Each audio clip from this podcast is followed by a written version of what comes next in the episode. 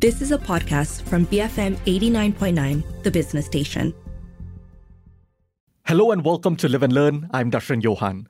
Last week, Malaysia held its first trial under the anti stalking law. Mohamad Safiq was on trial for stalking photographer Acacia Daud for eight years. However, Safiq was acquitted and discharged by the court as the court ruled that he was of unsound mind. It is important to note that Safiq was ordered to be held at Hospital Bahagia Ulu Kinta in Perak at the pleasure of the Sultan of Selangor. So, what does the court ruling mean? What is its potential impact on future stalking cases? Joining me on the show to unpack this is Lillian Kok. She's the program manager at the All Women's Action Society. Awam, welcome back to the show, Lillian. How are you? Hi, Darshan. Thank you very much for having us. Uh, yeah, I'm good. I'm good. Uh, Happy New Year as well. Happy New Year to you too, Lillian. Now, this was the first anti-stalking um, trial in Malaysia. Could you provide a summary uh, of the backstory, um, you know, stalking incidents and harassment endured by photographer Acacia Mardinana Daud? Pretty much, we know that in 2023, uh, the Malaysian government passed the law on uh, stalking that that will make it a criminal offence. So this year, um, as we usher the new year, we also saw the uh, development of the first ever stalking case that went on trial uh, involving the case of uh, Acacia Daud, right? Mm-hmm. So um, what has happened was we knew that she has been suffering um, uh, suffering as a victim of stalking for the past eight years. She has felt unsafe and um, uh, this uh, this stalking does not only include um, the repetitive uh, action of following her around, but it's also unsolicited messages and mess- uh, messages that is um, that has a sexual harassment uh, nature to it as well. So after a long time of enduring um, his stalking, the perpetrator stalking, and this also include him following her overseas all the way to the United Kingdom. And that itself uh, really created an impact for her. And in 2023, she was able to um, to, to, to have legal redress on the matter with the uh, when the Stalking Act was passed and her case was taken to trial. So we you know, know that uh, that happened, and we are also aware that um, despite all her despite her trauma, she has also assisted the government in trying to uh, establish a, um, a, a conducive anti-stalking stalking act that has led to this today lah. Um, how has Acacia been affected by the stalking incidents, and what did her victim impact statement reveal about the emotional and psychological toll of this entire eight-year ordeal? um, she disclosed to the magistrate that um, she has uh, lodged police reports, and it was uh, only after several reports that the police the police decided to take action against the accused, right? And uh, in her testimonial, uh, it was reported that she experienced severe trauma and a fear for her safety until that it obstructed her daily her daily routine, like work, her activities, her daily activities, and it also created a sense of uh, sense of fear for how she will uh, how she will live in the future. So she did mention as well that she lives in fear, and in a sense, what she has mentioned in her testimony has created. Uh, we know that it has created a sense of anxiety for uh, Acacia. So life as she knew may not be the same anymore. She may, um, you know, she may be, she did mention that she is currently living in constant fear and whatnot. So these are the kind of uh, effect that will impact victims of stalking if they, um, if there is no matter of redress and if uh, no fair justice is being served to the perpetrator to stop the act on its own. And then also we have the after treatment of it. So now that we know the perpetrator is um, will be put away indefinitely in uh, in hospital Bahagia, but what are the treatments um, will we have for Acacia and future survivors of stalking? How can we assist them? So this is also uh, some things that we have to look at. But definitely for now, um, it will be very difficult for anybody who has experienced stalking to be uh, to live the life as they know uh, before. Before we talk about the court ruling, refresh our minds um, on the details of the anti stalking law because stalking wasn't um, uh, technically a crime in Malaysia until most recently, April 2023, when we finally had an anti stalking law. Um, what constitutes stalking in Malaysia? Okay, so under the newly added provision in the Penal Code, Section 507A defines stalking as uh, repeatedly by any act of harassment intending to cause or knowing or ought to know that the act is likely to cause distress, fear, or alarm to any person or the person's safety. So, in this aspect, the this section does not require for the survivor or the victim to be aware of who the identity of stalker is. Um, and it also states that the uh, perpetrator or the stalker um, does not necessarily have to know how whether the um, whether the victim feels uh, distress or fear or alarm. It is just sufficient that the perpetrator uh, ought to know that the action are very likely to cause those kind of emotion. Right. So, with that in mind, what were your immediate or overall thoughts on the court's ruling? So the court has ruled uh, the perpetrator of unsound mind, uh, leading that uh, the defense has successfully proven uh, that the perpetrator was not uh, was not in the right state of mind right now, leading uh, leading to the definition earlier, as I've mentioned, that the perpetrator in this case did not know because of the defense of of unsound mind, the perpetrator had no awareness or did not ought to know that his act was uh, causing stress or was uh, or was any form of stalking in um, uh, uh, in that time in that time of his mind. La. So I think we saw that also throughout the case in what was said that uh, that the uh, the forensic psychiatrist who was also the defense witness, uh, Dr. Anthony, also believed that he he was suffering from schizophrenia, as I believe, right? That was what it was mentioned, and I guess what uh, what was the deciding factor of the courts at that time was when the um, the doctor mentioned that um, he needed medication and psychotherapy as the symptoms has been presented for a long time. So I guess because of that, uh, this uh, the perpetrator here did not uh, did not get the punitive measure that is expected of the three years and the sentence and everything. However, um, the perpetrator was uh, sentenced to have a stay at Hospital Bahagia at the pleasure of the Sultan of Selangor, which is uh, for a pre- uh, for a case of this precedence. this is probably what the overall interpretation, this is probably what the best that we can expect for now. So let's dive into that a little bit more because, um, you know, the headlines reads that. Um, you know, Safiq was acquitted and discharged by the court um, as the court ruled that he was of unsound mind. But you brought up something very important that, um, you know, it's not that Safiq is essentially roaming around. Um, he was ordered to be held at Hospital Bahagia Ulu Kinta in Perak at the pleasure of the Sultan of Selangor. What exactly does this mean, at the pleasure of the Sultan of Selangor? Right. So, uh, understandably, this is uh, this kind of ruling is not something that we as Malaysians hear it every day.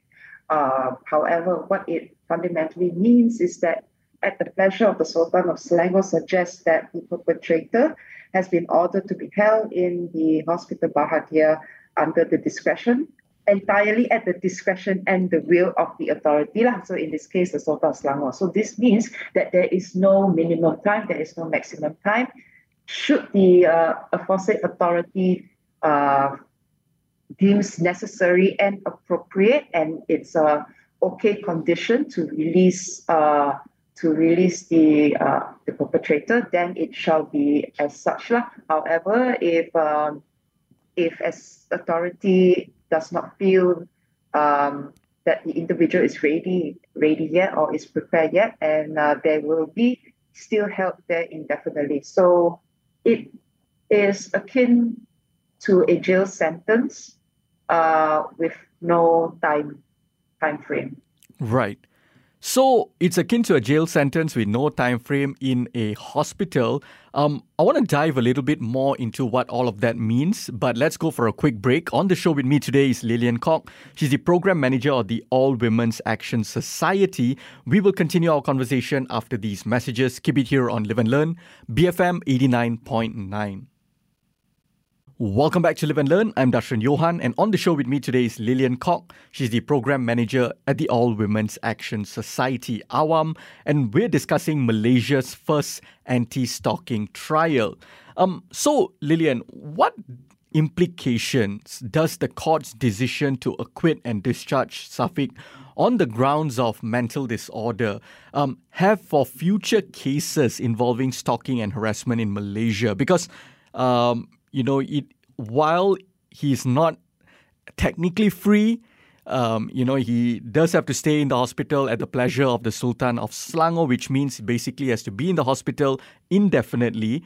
Um, what does this mean? Because the court still ruled that you know he is of unsound mind and he acquit and they acquitted and discharged Safiq. I'm wondering if there's any implications on future cases. So there is a discussion on how this case would uh, impact the, uh, the, the conversation and the narratives of mental health and uh, crimes like stalking. Right. So stop. So since we're talking about stalking, I'll just stay at that lah. But mm-hmm. again, it, it falls back to the uh, the whole conversation about how mental health is uh, can be used as a defense on certain crimes and then the stigmatization of mental health then okay? So how can this uh, how can mental health disorder uh, as a defense can contribute to stigmatization? And it can perpetuate misunderstanding and discrimination against individuals with genuine genuine uh, struggles. And it also can impact um, real victims who are also struggling uh, with the legal system as well.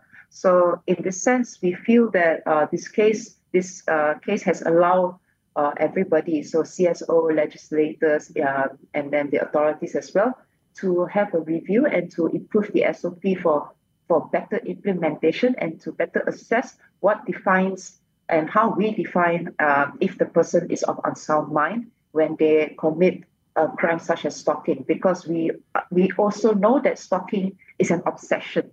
It's a is, is they are obsessed. The perpetrator is obsessed.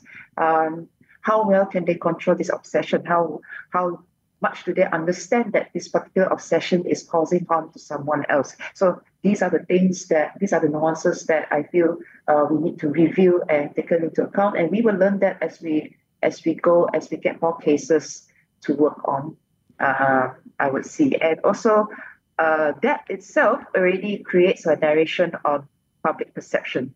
So public perception on uh, stalking victims and perpetrators will be influenced as we go, as we proceed, uh, moving on on how these cases are being addressed. So the next person who reports about stalking, how that case is being managed, um, it also it also influences how much the public uh, is supportive or has faith towards the penal code when it comes to address stalking and it leads to uh, what, one of the questions that you asked earlier, right? Trust, trust in the community, trust in the legal system. As we understand, uh, it, it will be very difficult for Acacia to trust everyone because she also has mentioned in the witness statement that uh, it's very difficult to uh, to meet new people and socialize right now. So this is what we want to try to enforce uh, in our society when we have an act in our penal code like that, the trust to implement the the act properly and holistically. So this is something that we can look into. Is there fear among um, civil society, especially um, women's aid organizations, um, um women's uh, people who fight for women's rights, such as yourselves, that and, and um, that this ruling by the court may have an adverse effect in the sense that it may deter future um, victims from you know reporting, for example, because you mentioned trust in the system. Um, you know, do you fear that some people might look at this judgment, look at this ruling, and say, you know, this is why I don't report? You know, um, you know, things are not going to work in my way. You know, I'm going to get all this media attention. For mm-hmm. example, um, there's going to be a lot of noise, but at the end of the day, um, there is no justice or perceived justice. How do you see this? And if there is a a fear that this may deter people from reporting, um, how do we overcome that? So uh, we do not, we as the women's group, definitely we do not have any uh, fear about uh, people's concern about underreporting because we also see that in all the various cases that we are dealing with, like sexual harassment, domestic violence. And we know why this fear uh, exists. We know why there is uh, a fear and distrust within the community to make a formal report, to make an official report. And it is in our job as CSO to uh, to work with authorities to remedy that, right? So uh, all of us have our role. Uh, legislators have their role to make the laws. Uh, authorities have the role to implement these laws, and us as the CSOs, we have the role of managing expectations of the community and the authorities and legislators uh, to find the best way for us how we can implement it holistically because there are various levels of people in our community that we need to address and register. So, what is the best way we can work uh, for them, right? So, the, that is our role, and we diligently do that every day. So, I believe that uh, WAO was championing was championing this anti-stalking um, Act itself, they are working on the implementation stage right now with the authorities. So we need and we want to encourage uh, everybody to report, to embrace and to embrace this new provision. If you are, have the fear of being stalked, or if you are being stalked, if you know you're being stalked, right? Um, even if you don't know, there are signs, signs like maybe your social media, uh, you have excessive messages in your social media, or if you feel that, uh, do not fear to make a report. You can call any organization such as WAO or AWAM itself, uh, discuss with us what you're facing, and we will guide you step by step to identify what needs to be done. So, in that sense, we are here to help everybody, and we are diligently looking to improve our laws, just like any other laws pertaining uh, human rights and women's rights in Malaysia. So, speaking of improving the law, um, in light of this case, do you think there are any gaps or shortcomings um, in this existing legal framework or the existing laws regarding stalking in Malaysia? How can we improve upon it? I think uh, for this case, uh, as the first uh, for stalking itself, right, and in relation to the first uh, precedents that happened, mm-hmm. Uh, we see that uh, should someone be ruled out uh, to be mentally unsound, then they would not uh, have any punitive measures taken against them. Uh, however, in the in the sense of stalking, sometimes uh, victims do not necessarily want punitive measures because they do understand that there is uh, that there is the probability of the perpetrator being really of an unsound mind. But how is this being defined, right?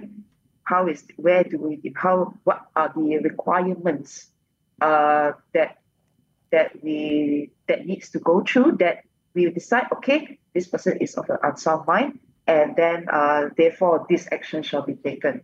So where is that threshold? Mm-hmm. so i feel that uh, we still have a lot of uh, engagement to go a lot of things to talk about, a lot of things to experience, a lot of things to go through. And uh, we, we are very optimistic. Uh, the fact that we already have this uh, act to counter it is already a good start. So we are very positive. Yes. And we encourage all Malaysians, men and women, uh, to not be afraid and to uh, yeah to to uh, help us help you yeah. in that sense. Before we wrap this conversation up, Lillian, would you have a final message for us? Uh, yes, uh, please do not fear, do not live in fear. Again, as I've mentioned, if you if you are if you feel that you are being uh, stalked or if you are not sure, but you feel a certain discomfort, there's a nagging feeling in your head, do not hesitate to call any one of us at AWAM or WAO or WCC, or you can even call Talian Kasih as well uh, to have a discussion. We don't necessarily only help you when you are in distress, but we also help you to identify your discomfort if you have any. So uh, feel free to speak up, and uh, it is safe to speak up with us. Thank you. Lillian, thank you so much for joining me today. That was Lillian Kok. She's the program manager at the All Women's Action Society, AWAM. If you missed any part of our conversation, you can also check us out on podcasts. We're available on the BFM app, bfm.my, or pretty much wherever you get your podcasts from. I'm Darshan Johan, and this has been Live and Learn, BFM 89.9.